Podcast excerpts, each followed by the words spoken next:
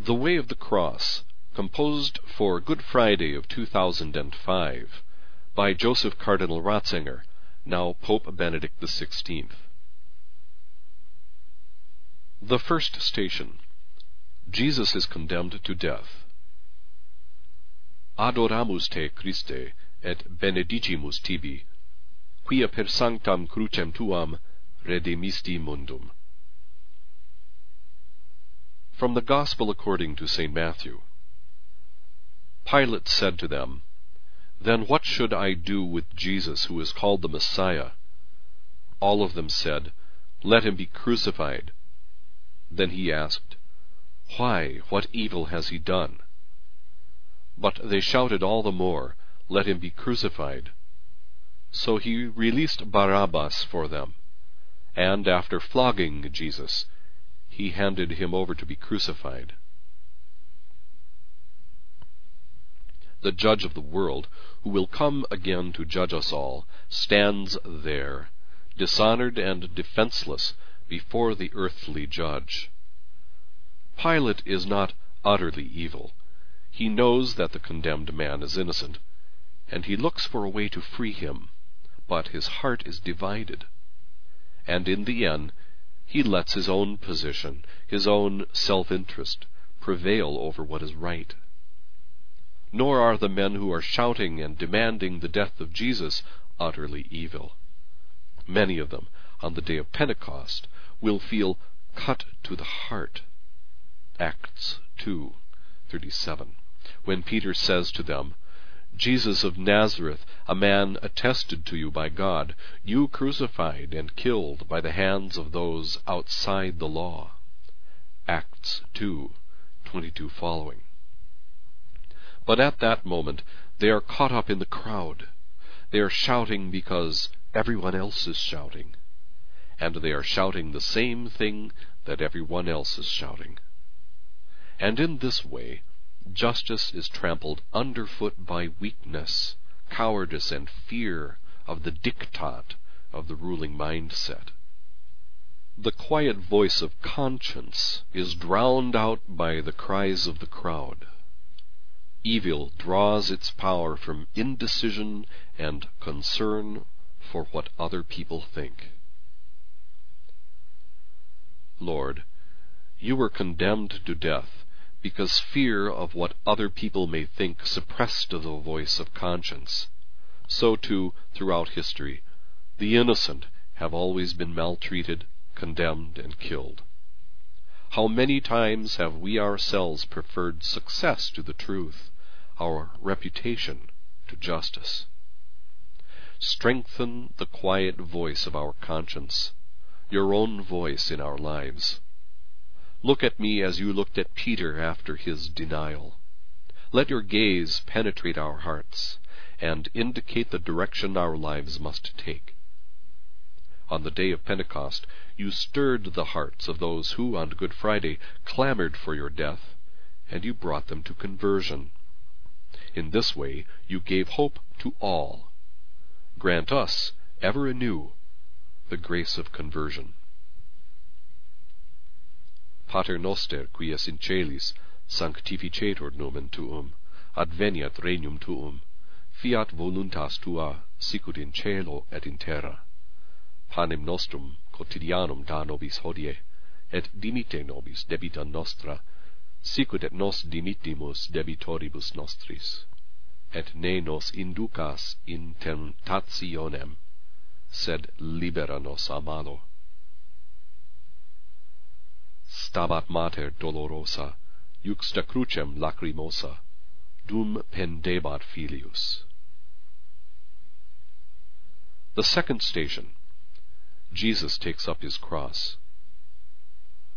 Adoramus te, Christe, et benedicimus tibi, quia per sanctam crucem tuam redimisti mundum.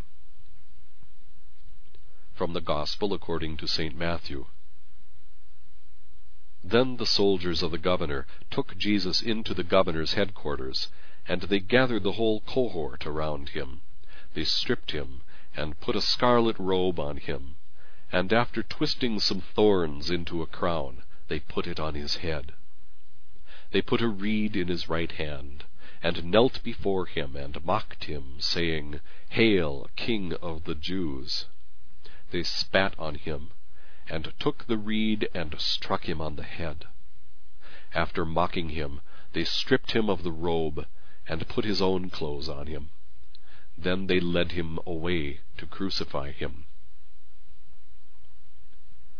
Jesus, condemned as an impostor king, is mocked. But this very mockery lays bare a painful truth. How often are the symbols of power, borne by the great ones of this world, an affront to truth, to justice, and to the dignity of man? How many times are their pomps and their lofty words nothing but grandiose lies, a parody of their solemn obligation to serve the common good? It is because Jesus is mocked and wears the crown of suffering that he appears as the true king. His scepter is justice. Psalm 45 7.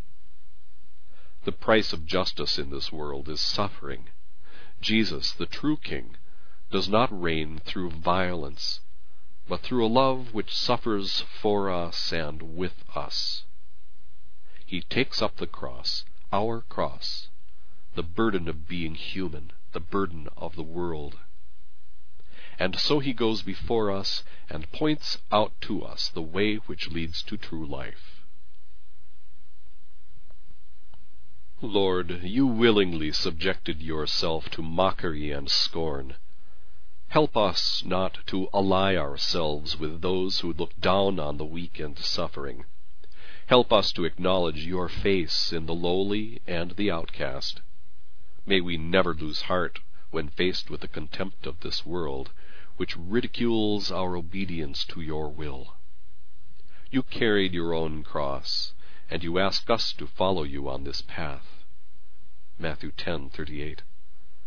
Help us to take up the cross and not to shun it. May we never complain or be discouraged by this life's trials.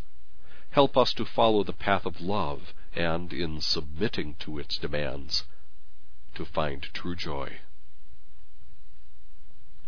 Pater noster, qui es in celis, sanctificetur nomen tuum, adveniat regnum tuum. Fiat voluntas tua sicut in cielo et in terra. Panem nostrum quotidianum da nobis hodie, et dimite nobis debita nostra, sicut et nos dimittimus debitoribus nostris, et ne nos inducas in tentationem, sed libera nos a malo. Cuius animam gementem, contristatam et dolentem, per transivit gladius, The third station. Jesus falls for the first time adoremus te, Christe, et benedicimus tibi, quia per sanctam crucem tuam redemisti mundum. From the book of the prophet Isaiah Surely he has borne our griefs and carried our sorrows, yet we esteemed him stricken, smitten by God, and afflicted. But he was wounded for our transgressions, he was bruised for our iniquities. Upon him was the chastisement that made us whole, and with his stripes we are healed. All we like sheep have gone astray. We have turned every one to his own way, and the Lord has laid on him the iniquity of us all. Man has fallen, and he continues to fall. Often he becomes a caricature of himself, no longer the image of God, but a mockery of the Creator. Is not the man who, on the way from Jerusalem to Jericho, fell among robbers who stripped him and left him half dead and bleeding beside the road, the image of humanity par excellence? Jesus' fall beneath the cross is not just the fall of the man Jesus, exhausted from his scourging. There is a more profound meaning in this fall, as Paul tells us in the letter to the Philippians. Though he was in the form of God, he did not count equality with God a thing to be grasped, but emptied himself, taking the form of a servant, being born in the likeness of men. He humbled himself and became obedient unto death, even death on a cross. Philippians 2 6 8. In Jesus' fall beneath the weight of the cross, the meaning of his whole life is seen, his voluntary abasement, which lifts us up from the depths of our pride. The nature of our pride is also revealed. It is that arrogance which makes us want to be liberated from God and left alone to ourselves, the arrogance which makes us think that we do not need His eternal love, but can be masters of our own lives. In this rebellion against truth, in this attempt to be our own God, Creator, and Judge, we fall headlong and plunge into self-destruction. The humility of Jesus is the surmounting of our pride. By his abasement he lifts us up. Let us allow him to lift us up. Let us strip away our sense of self-sufficiency, our false illusions of independence, and learn from him, the one who humbled himself, to discover our true greatness by bending low before God and before our downtrodden brothers and sisters. Lord Jesus, the weight of the cross made you fall to the ground. The weight of our sin, the weight of our pride brought you down. But your fall is not a tragedy or mere human weakness. You came to us when, in our pride, we were laid low. The arrogance that makes us think that we ourselves can create human beings has turned man into a kind of merchandise to be bought and sold, or stored to provide parts for experimentation. In doing this, we hope to conquer death by our own efforts, yet in reality we are profoundly debasing human dignity. Lord, help us. We have fallen. Help us to abandon our destructive pride and, by learning from your humility, to rise again. Pater noster, qui es in celis, sanctificetur nomen tuum, adveniat regnum tuum, fiat voluntas tua, sicur in cielo et in terra. Panem nostrum quotidianum da nobis hodie, et dimite nobis debita nostra, sicut et nos dimitimus debitoribus nostris. Et ne nos inducas in tentationem, sed libera nos a malo. O quam tristis et afflicta, fuit illa benedicta, mater unigeniti. The fourth station. Jesus meets his mother. Adoramus te, Christe, et benedicimus tibi, quia per sanctam crucem tuam redemisti mundum. From the Gospel according to St. Luke. Simeon blessed them, and said to Mary his mother, Behold, this child is set for the fall and rising of many in Israel, and for a sign that is spoken against, and a sword will pierce through your own soul also, that thoughts out of many hearts may be revealed. And his mother kept all these things in her heart. On Jesus' way of the cross, we also find Mary, his mother. During his public life she had to step aside to make place for the birth of Jesus' new family, the family of his disciples. She also had to hear the words, Who is my mother, and who are my brothers? Whoever does the will of my Father in heaven is brother and sister and mother. Matthew 12:48-50.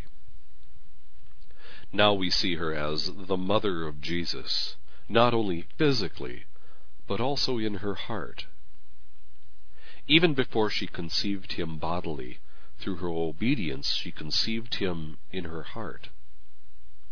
It was said to Mary, And behold, you will conceive in your womb, and bear a son.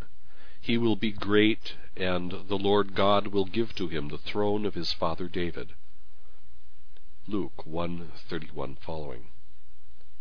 and she would hear from the mouth of the elderly Simeon, A sword will pierce through your own soul. Luke 2.35 She would then recall the words of the prophets, words like these. He was oppressed, and he was afflicted, yet he opened not his mouth. He was like a lamb that is led to the slaughter. Isaiah 54:7. Now it all takes place. In her heart she had kept the words of the angel, spoken to her in the beginning, Do not be afraid, Mary. Luke 1:30. And the disciples fled, yet she did not flee. She stayed there with a mother's courage, a mother's fidelity, a mother's goodness, and a faith which did not waver in the hour of darkness. Blessed is she who believed. Luke 1:45. Nevertheless, when the Son of Man comes, will he find faith on earth? Luke 18:8. Yes, in this moment, Jesus knows. He will find faith. In this hour, this is his great consolation. Holy Mary, Mother of the Lord, you remained faithful when the disciples fled. Just as you believed the angel's incredible message that you would become the Mother of the Most High, so too you believed at the hour of his greatest abasement. In this way, at the hour of the cross, at the hour of the world's darkest night, you became the mother of all believers, the mother of the Church. We beg you, teach us to believe, and grant that our faith may bear fruit in courageous service, and be the sign of a love ever ready to share suffering and to offer assistance. Pater noster, qui es in celis, sanctificetur nomen tuum, adveniat regnum tuum, fiat voluntas tua sicut in cielo et in terra. Panem nostrum quotidianum da nobis hodie, et dimite nobis debita nostra, sicut et nos dimittimus debitoribus nostris, et ne nos inducas in tentationem, sed libera nos a malo. Que merebat et dolebat, pia mater dum videbat nati penas incliti. The fifth station. The Cyrenian helps Jesus carry the cross. Adoramus te, Christe, et benedicimus tibi, quia per sanctam crucem tuam redemisti mundum. From the Gospel according to St. Matthew. As they went out, they came upon a man of Cyrene, Simon by name. This man they compelled to carry his cross. Jesus told his disciples, If any man would come after me, let him deny himself and take up his cross and follow me. Simon of Cyrene is on his way home, returning from work, when he comes upon the sad procession of those condemned for him. Perhaps it was a common sight. The soldiers force this rugged man from the country to carry the cross on his own shoulders. How annoying he must have thought it to be suddenly caught up in the fate of those condemned men. He does what he must do, but reluctantly.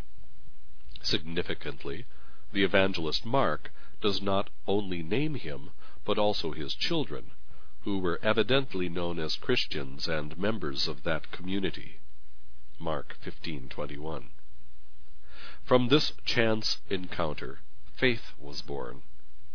The Cyrenian walking beside Jesus and sharing the burden of the cross, came to see that it was a grace to be able to accompany him to his crucifixion and to help him. The mystery of Jesus, silent and suffering, touched his heart.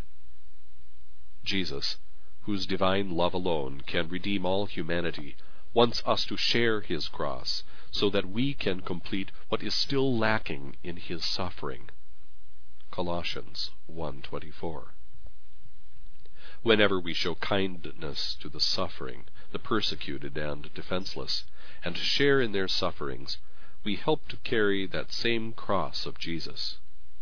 In this way we obtain salvation and help contribute to the salvation of the world.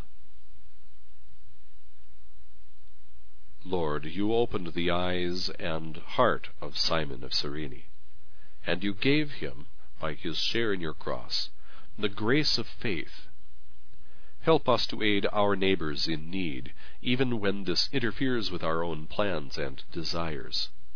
Help us to realize that it is a grace to be able to share the cross of others and, in this way, know that we are walking with you along the way. Help us to appreciate with joy that when we share in your suffering and the sufferings of this world, we become servants of salvation and are able to help build up your body, the church. Pater noster, qui es in celis, sanctificetur nomen tuum, adveniat regnum tuum, fiat voluntas tua sicut in cielo et in terra. Panem nostrum quotidianum da nobis hodie, et dimite nobis debita nostra, sicut et nos dimitimus debitoribus nostris, et ne nos inducas in tentationem, sed libera nos amado. Quis est homo qui non fleret, matrem Christi si videret in tanto supplicio. The sixth station. Veronica wipes the face of Jesus. Adoramus te Christe et benedicimus tibi, quia per sanctam crucem tuam redemisti mundum. From the book of the prophet Isaiah. He had no form or comeliness that we should look at him, and no beauty that we should desire him. He was despised and rejected by men, a man of sorrows and acquainted with grief, and as one from whom men hide their faces he was despised and we esteem him not. From the book of Psalms You have said, Seek my face. My heart says to you, Your face, Lord, do I seek. Hide not your face from me. Turn not your servant away in anger, you who have been my help. Cast me not off, forsake me not, O God of my salvation. Your face, Lord, do I seek. Hide not your face from me. Psalm 27, 8-9 Veronica Berenice, in the Greek tradition, embodies the universal yearning of the devout men and women of the Old Testament, the yearning of all believers to see the face of God. On Jesus' way of the cross, though, she at first did nothing more than perform an act of womanly kindness. She held out a face cloth to Jesus. She did not let herself be deterred by the brutality of the soldiers or the fear which gripped the disciples. She is the image of that good woman who, amid turmoil and dismay, shows the courage born of goodness and does not allow her heart to be bewildered. Blessed are the pure in heart, the Lord had said in his Sermon on the Mount for they shall see God. Matthew 5 8. At first, Veronica saw only a buffeted and pain filled face, yet her act of love impressed the true image of Jesus on her heart. On his human face, bloodied and bruised, she saw the face of God and his goodness which accompanies us even in our deepest sorrows. Only with the heart can we see Jesus. Only love purifies us and gives us the ability to see. Only love enables us to recognize the God who is love itself. Lord, grant us restless hearts, hearts which seek your face. Keep us from the blindness of heart which sees only the surface of things Give us the simplicity and purity which allow us to recognize your presence in the world. When we are not able to accomplish great things, Grant us the courage which is born of humility and goodness. Impress your face on our hearts. May we encounter you along the way, and show your image to the world. Pater noster, quies in celis, sanctificetur nomen tuum, adveniat regnum tuum, fiat voluntas tua sicut in cielo et in terra. Panem nostrum quotidianum da nobis hodie, et dimite nobis debita nostra, sicut et nos dimittimus debitoribus nostris, et ne nos inducas in tentationem, sed libera nos a malo. Pro peccatis sue gentis vidit Iesum in tormentis, et flagellis subditum. The seventh station. Jesus falls for the second time. Adoramus te, Christe, et benedicimus tibi, quia per sanctam crucem tuam redemisti mundum. From the Book of Lamentations I am the man who has seen affliction under the rod of his wrath. He has driven and brought me into darkness without any light. He has blocked my way with hewn stones. He has made my paths crooked. He has made my teeth grind on gravel, and made me cower in ashes. The tradition that Jesus fell three times beneath the weight of the cross evokes the fall of Adam, the state of fallen humanity, and the mystery of Jesus' own sharing in our fall. Throughout history, the fall of man constantly takes on new forms. In his first letter, St. John speaks of a threefold fall lust of the flesh, lust of the eyes, and the pride of life. He thus interprets the fall of man and humanity against the backdrop of the vices of his own time, with all its excesses and perversions. But we can also think in more recent times of how a Christianity which has grown weary of faith has abandoned the Lord. The great ideologies and the banal existence of those who, no longer believing in anything, simply drift through life, have built a new and worse paganism, which in its attempt to do away with God once and for all, have ended up doing away with man. And so man lies fallen in the dust. The Lord bears this burden and falls over and over again in order to meet us. He gazes on us. He touches our hearts. He falls in order to raise us up. Lord Jesus Christ, you have borne all our burdens, and you continue to carry us. Our weight has made you fall. Lift us up, for by ourselves we cannot rise from the dust. Free us from the bonds of lust. In place of a heart of stone, give us a heart of flesh, a heart capable of seeing.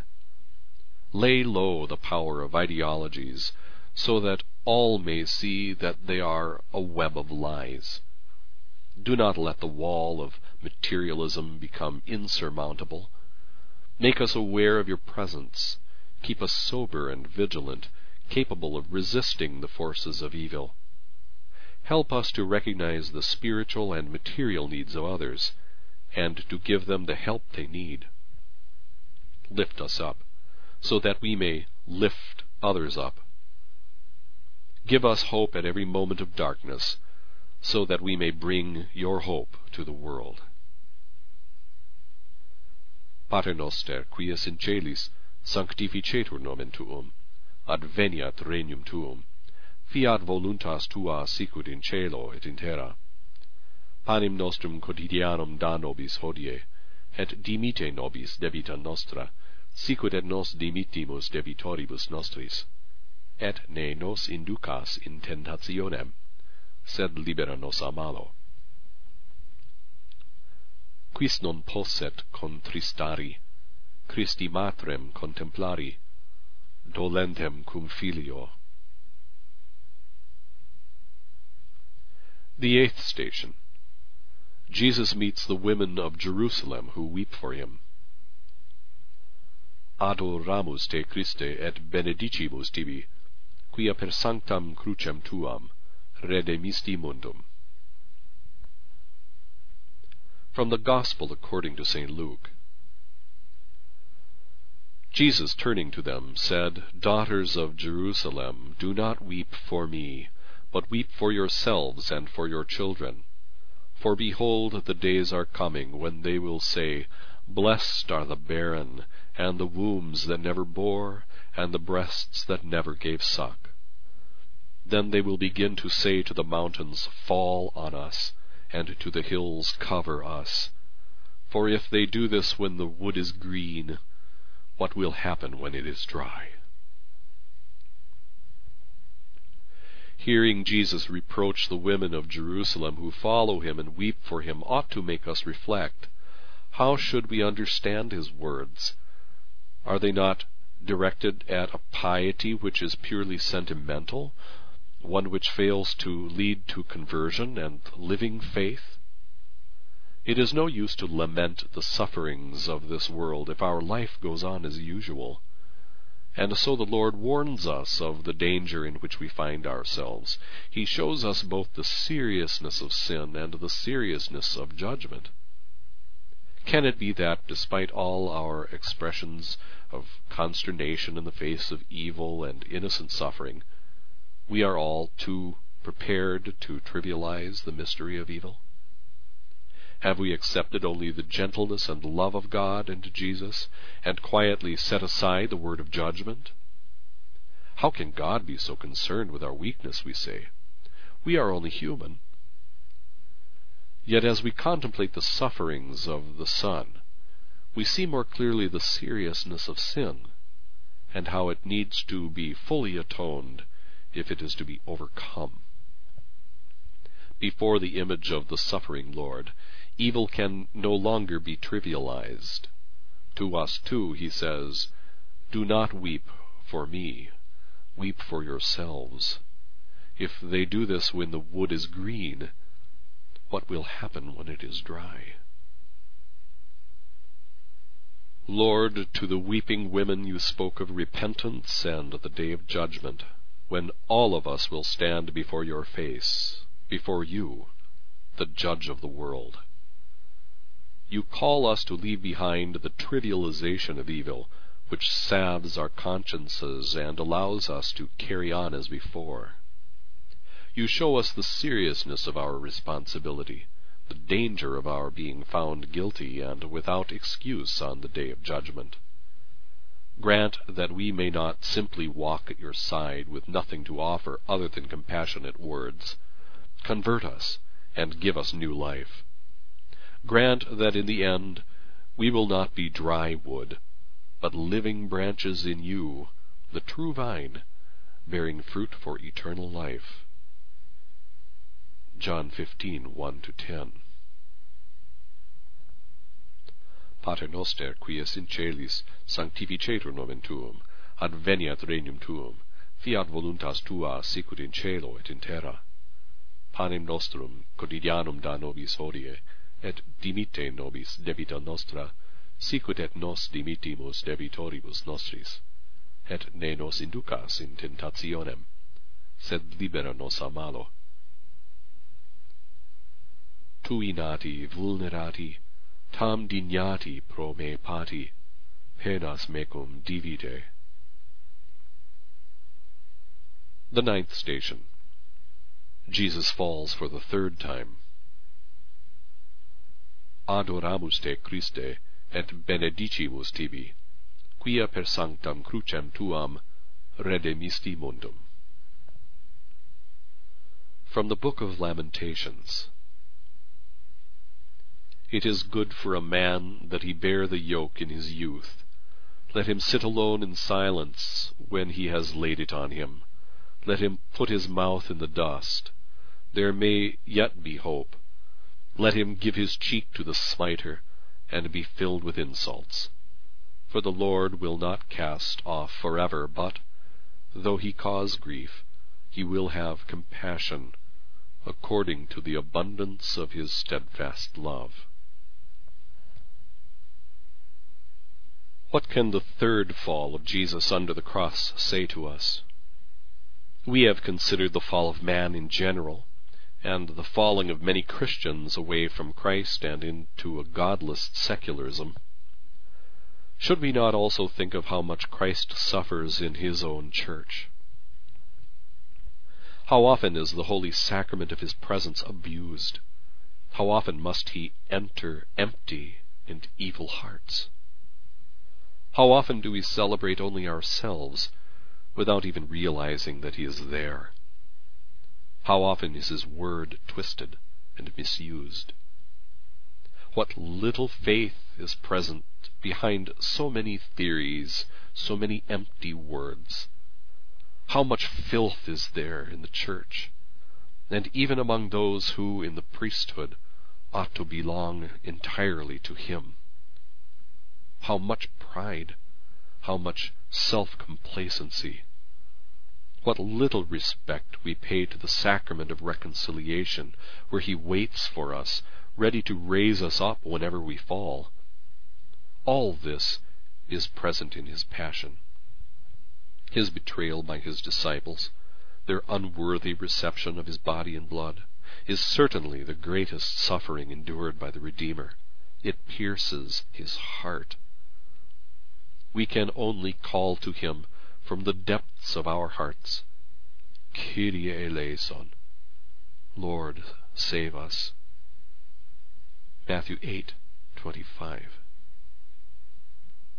Lord, your church often seems like a boat about to sink, a boat taking in water on every side.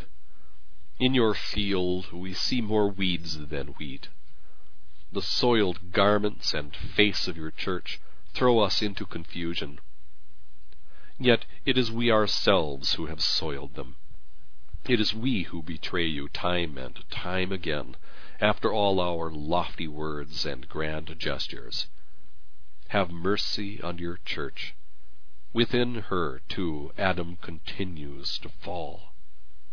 When we fall, we drag you down to earth.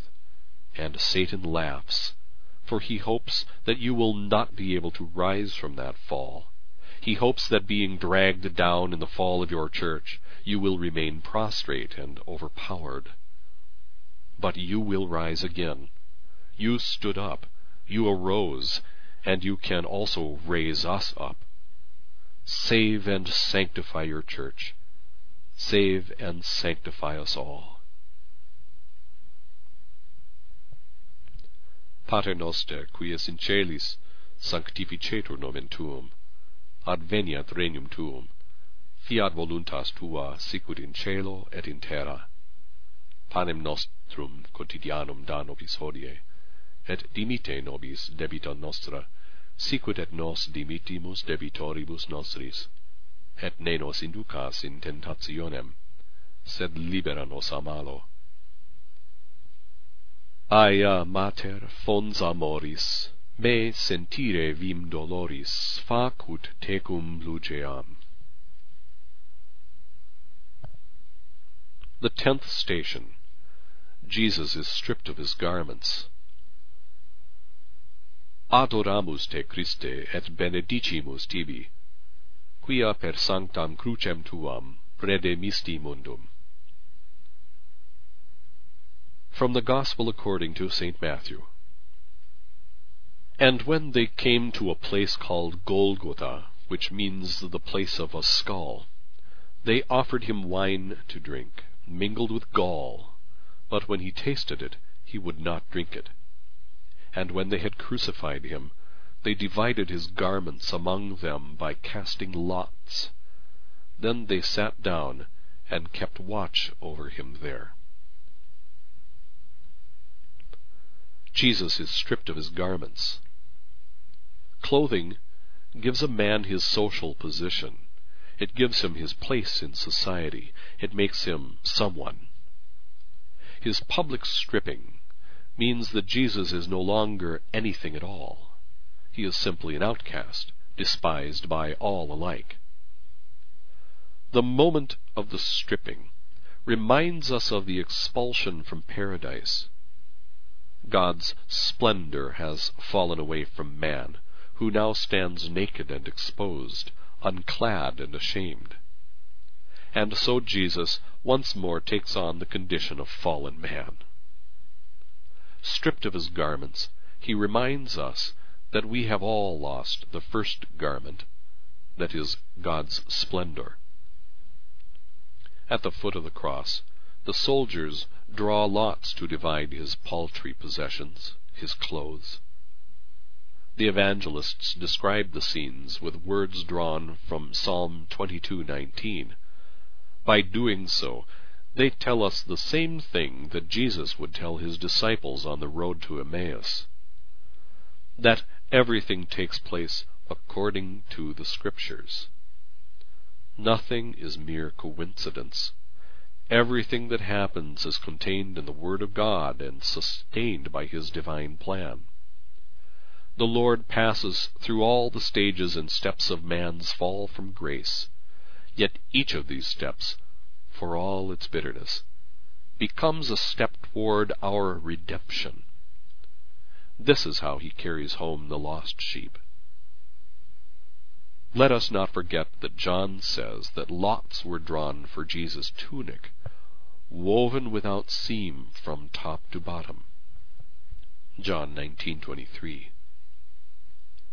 May we consider this as a reference to the high priest's robe, which was woven from a single thread without stitching.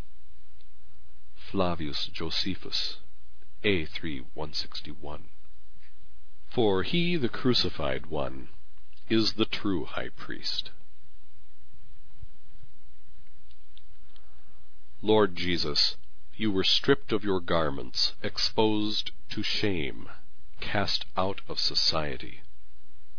You took upon yourself the shame of Adam, and you healed it. You also take upon yourself the sufferings and the needs of the poor, the outcasts of our world and in this very way you fulfill the words of the prophets. This is how you bring meaning into apparent meaninglessness. This is how you make us realize that your Father holds you, us, and the whole world in his hands. Give us a profound respect for man at every stage of his existence, and in all the situations in which we encounter him. Clothe us in the light of your grace. Pater noster, qui es in celis, sanctificetur nomen tuum, adveniat regnum tuum. Fiat voluntas tua, sicut in cielo et in terra. Panem nostrum quotidianum da nobis hodie, et dimitte nobis debita nostra, sicut et nos dimittimus debitoribus nostris, et ne nos inducas in tentationem, sed libera nos a malo. Facut ardeat cor meum, in amando Christum Deum, ut sibi complaceam. The eleventh station. Jesus is nailed to the cross. Adoramus te Christe, et benedicimus tibi, quia per sanctam crucem tuam redemisti mundum. From the Gospel according to St. Matthew. And over his head they put the charge against him, which read, This is Jesus, the King of the Jews. Then two robbers were crucified with him, one on the right hand and one on the left. And those who passed by derided him, wagging their heads, and saying, you who would destroy the temple and build it in three days, save yourself. If you are the Son of God, come down from the cross. And so also the chief priests with the scribes and elders mocked him, saying, He saved others, but he cannot save himself. He is the King of Israel. Let him come down now from the cross, and we will believe in him. Jesus is nailed to the cross. The Shroud of Turin gives us an idea of the unbelievable cruelty of this procedure. Jesus does not drink the numbing gall offered to him. He deliberately takes upon himself all the pain of the crucifixion. His whole body is racked. The words of the psalm have come to pass. But I am a worm and no man, scorned by men, rejected by the people. Psalm 22, 7. As one from whom men hide their faces, he was despised. Surely he has borne our griefs and carried our sorrows. Isaiah 53, 3 following. Let us halt before this image of pain, before the suffering Son of God. Let us look at him at times of presumptuousness and pleasure, in order to learn to respect limits and to see the superficiality of all merely material goods. Let us look at him at times of trial and tribulation, and realize that it is then that we are closest to God. Let us try to see his face in the people we might look down upon. As we stand before the condemned Lord, who did not use his power to come down from the cross, but endured its suffering to the end, Another thought comes to mind. Ignatius of Antioch, a prisoner in chains for his faith in the Lord, praised the Christians of Smyrna for their invincible faith. He says that they were, so to speak, nailed with flesh and blood to the cross of the Lord Jesus Christ. 1 1. Let us nail ourselves to him resisting the temptation to stand apart or to join others in mocking him.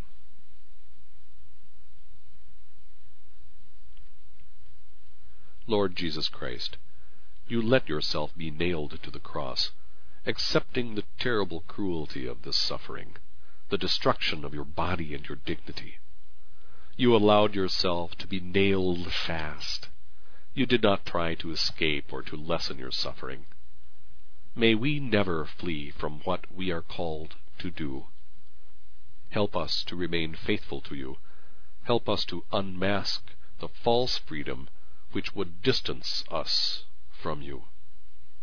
Help us to accept your binding freedom, and, bound fast to you, to discover true freedom. Pater noster, qui es in celis, sanctificetur nomen tuum, adveniat regnum tuum, fiat voluntas tua, sicut in cielo et in terra. Panem nostrum quotidianum da nobis hodie, et dimite nobis debita nostra, sicut et nos dimitimus debitoribus nostris. Et ne nos inducas in tentationem, sed libera nos a malo.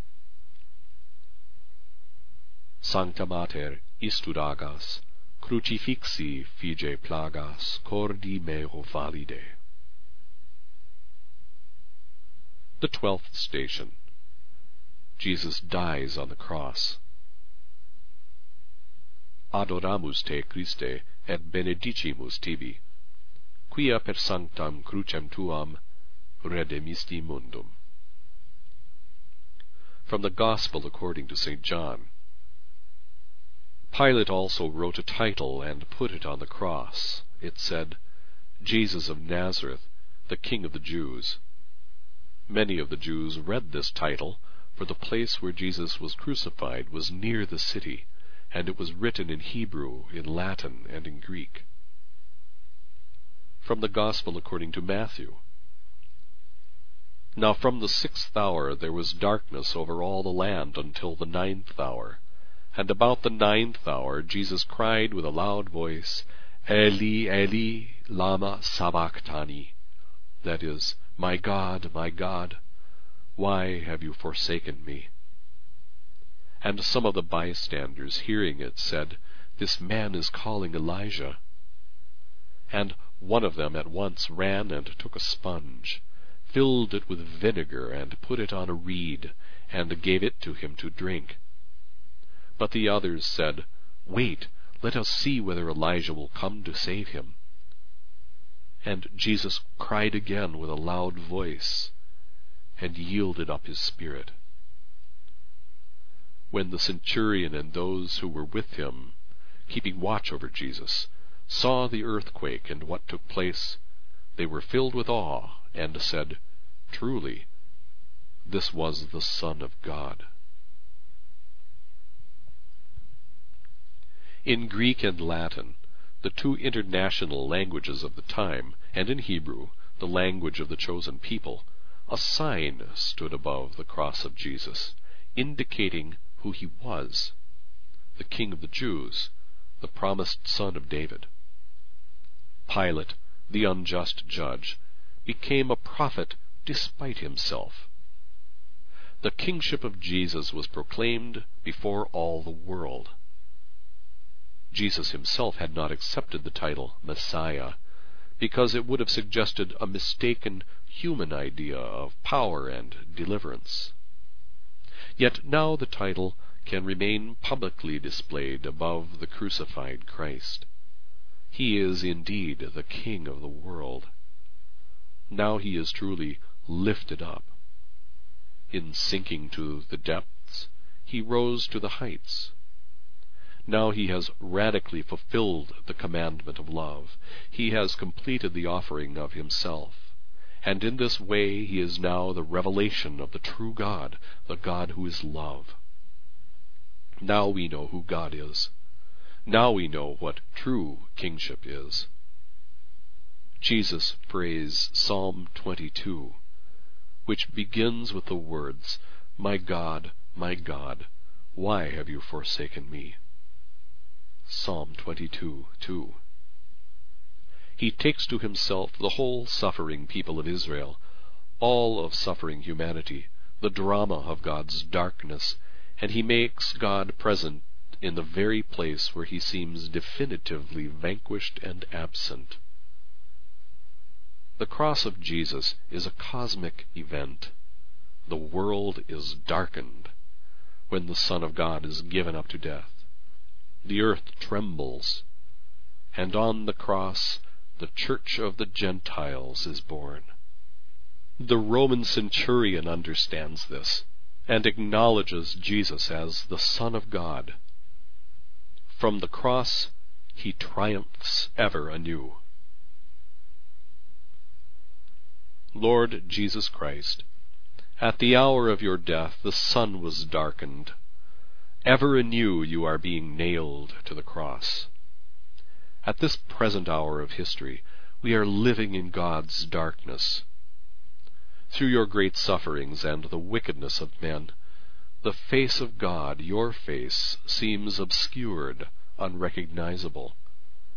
And yet on the cross you have revealed yourself. Precisely by being the one who suffers and loves, you are exalted. From the cross on high you have triumphed. Help us to recognize your face at this hour of darkness and tribulation. Help us to believe in you and to follow you in our hour of darkness and need. Show yourself once more to the world at this hour. Reveal to us your salvation. Pater noster, qui es in celis, sanctificetur nomen tuum, adveniat regnum tuum, fiat voluntas tua sicut in cielo et in terra. Panem nostrum quotidianum da nobis hodie, et dimite nobis debita nostra, sicut et nos dimittimus debitoribus nostris, et ne nos inducas in tentationem, sed libera nos a malo. Fac me vere tecum flere, crucifixo condolere, donec ego vixero. The thirteenth station. Jesus is taken down from the cross and given to his mother. Adoramus te, Christe, et benedicimus tibi, quia per sanctam crucem tuam redemisti mundum. From the Gospel according to St. Matthew. When the centurion and those who were with him, keeping watch over Jesus, saw the earthquake and what took place, they were filled with awe, and said, Truly, this was the Son of God.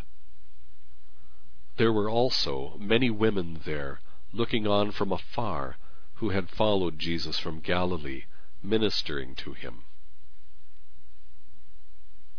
Jesus is dead. From his heart, pierced by the lance of the Roman soldier, flow blood and water, a mysterious image of the stream of the sacraments, baptism and the Eucharist, by which the Church is constantly reborn from the opened heart of the Lord. Jesus' legs are not broken like those of the two men crucified with him. He is thus revealed as the true paschal lamb, not one of whose bones must be broken. Exodus 12:46. And now, at the end of his sufferings, it is clear that for all the dismay which filled men's hearts, for all the power of hatred and cowardice, he was never alone. There are faithful ones who remain with him. Under the cross stand Mary, his mother, the sister of his mother, Mary, Mary Magdalene, and the disciple whom he loved. A wealthy man, Joseph of Arimathea, appears on the scene. A rich man is able to pass through the eye of a needle, for God has given him the grace. He buries Jesus in his own empty tomb in a garden. At Jesus' burial, the cemetery becomes a garden the garden from which Adam was cast out when he abandoned the fullness of life, his Creator. The garden tomb symbolizes that the dominion of death is about to end. A member of the Sanhedrin also comes along, Nicodemus, to whom Jesus had proclaimed the mystery of rebirth by water and the Spirit. Even in the Sanhedrin, which decreed his death, there is a believer someone who knows and recognizes Jesus after his death. In this hour of immense grief, of darkness and despair, the light of hope is mysteriously present. The hidden God continues to be the God of life, ever near. Even in the night of death, the Lord continues to be our Lord and Savior the Church of Jesus Christ, his new family, begins to take shape. Lord, you descended into the darkness of death, but your body is placed in good hands and wrapped in a white shroud. Matthew 27:59. Faith has not completely died. The sun has not completely set. How often does it appear that you are asleep? How easy it is for us to step back and say to ourselves, God is dead. In the hour of darkness, help us to know that you are still there. Do not abandon us when we are tempted to lose heart. Help us not to leave you alone. Give us the fidelity to withstand moments of confusion and a love ready to embrace you in your utter helplessness, like your mother, who once more holds you to her breast. Help us, the poor and rich, simple and learned, to look beyond all our fears and prejudices, and to offer you our abilities, our hearts, and our time, and thus to prepare a garden for the resurrection. Pater noster, qui es in celis, sanctificetur nomen tuum, adveniat regnum tuum, fiat voluntas tua sicut in cielo et in terra. panem nostrum quotidianum da nobis hodie, et dimite nobis debita nostra, sicut et nos dimitimus debitoribus nostris, et ne nos inducas in tentationem, sed libera nos a malo. Bidit suum dulcem natum, morientem desolatum, cum emisit spiritum. The fourteenth station. Jesus is laid in the tomb. adoramus te Christe et benedicimus tibi, quia per sanctam crucem tuam redemisti mundum. From the Gospel according to St. Matthew. Joseph took the body and wrapped it in a clean linen shroud, and laid it in his own new tomb, which he had hewn in the rock. And he rolled a great stone to the door of the tomb, and departed. Mary Magdalene and the other Mary were there, sitting opposite the sepulchre. Jesus, disgraced and mistreated, is honorably buried in a new tomb Nicodemus brings a mixture of myrrh and aloes, about a hundred pounds weight, which gives off a precious scent. In the Son's self-offering, at his anointing in Bethany, we see an excess which evokes God's generous and superabundant love. God offers himself unstintingly. If God's measure is superabundance, then we for our part should consider nothing too much for God. This is the teaching of Jesus himself in the Sermon on the Mount, Matthew 5:20. But we should also remember the words of St. Paul, who says that God through us spreads the fragrance of the knowledge of Christ everywhere. We are the aroma of Christ. 2 Corinthians 2:14 following amid the decay of ideologies, our faith needs once more to be the fragrance which returns us to the path of life. At the very moment of his burial, Jesus' words are fulfilled. Truly, truly, I say to you, unless a grain of wheat falls to the earth and dies, it remains there alone. But if it dies, it bears much fruit.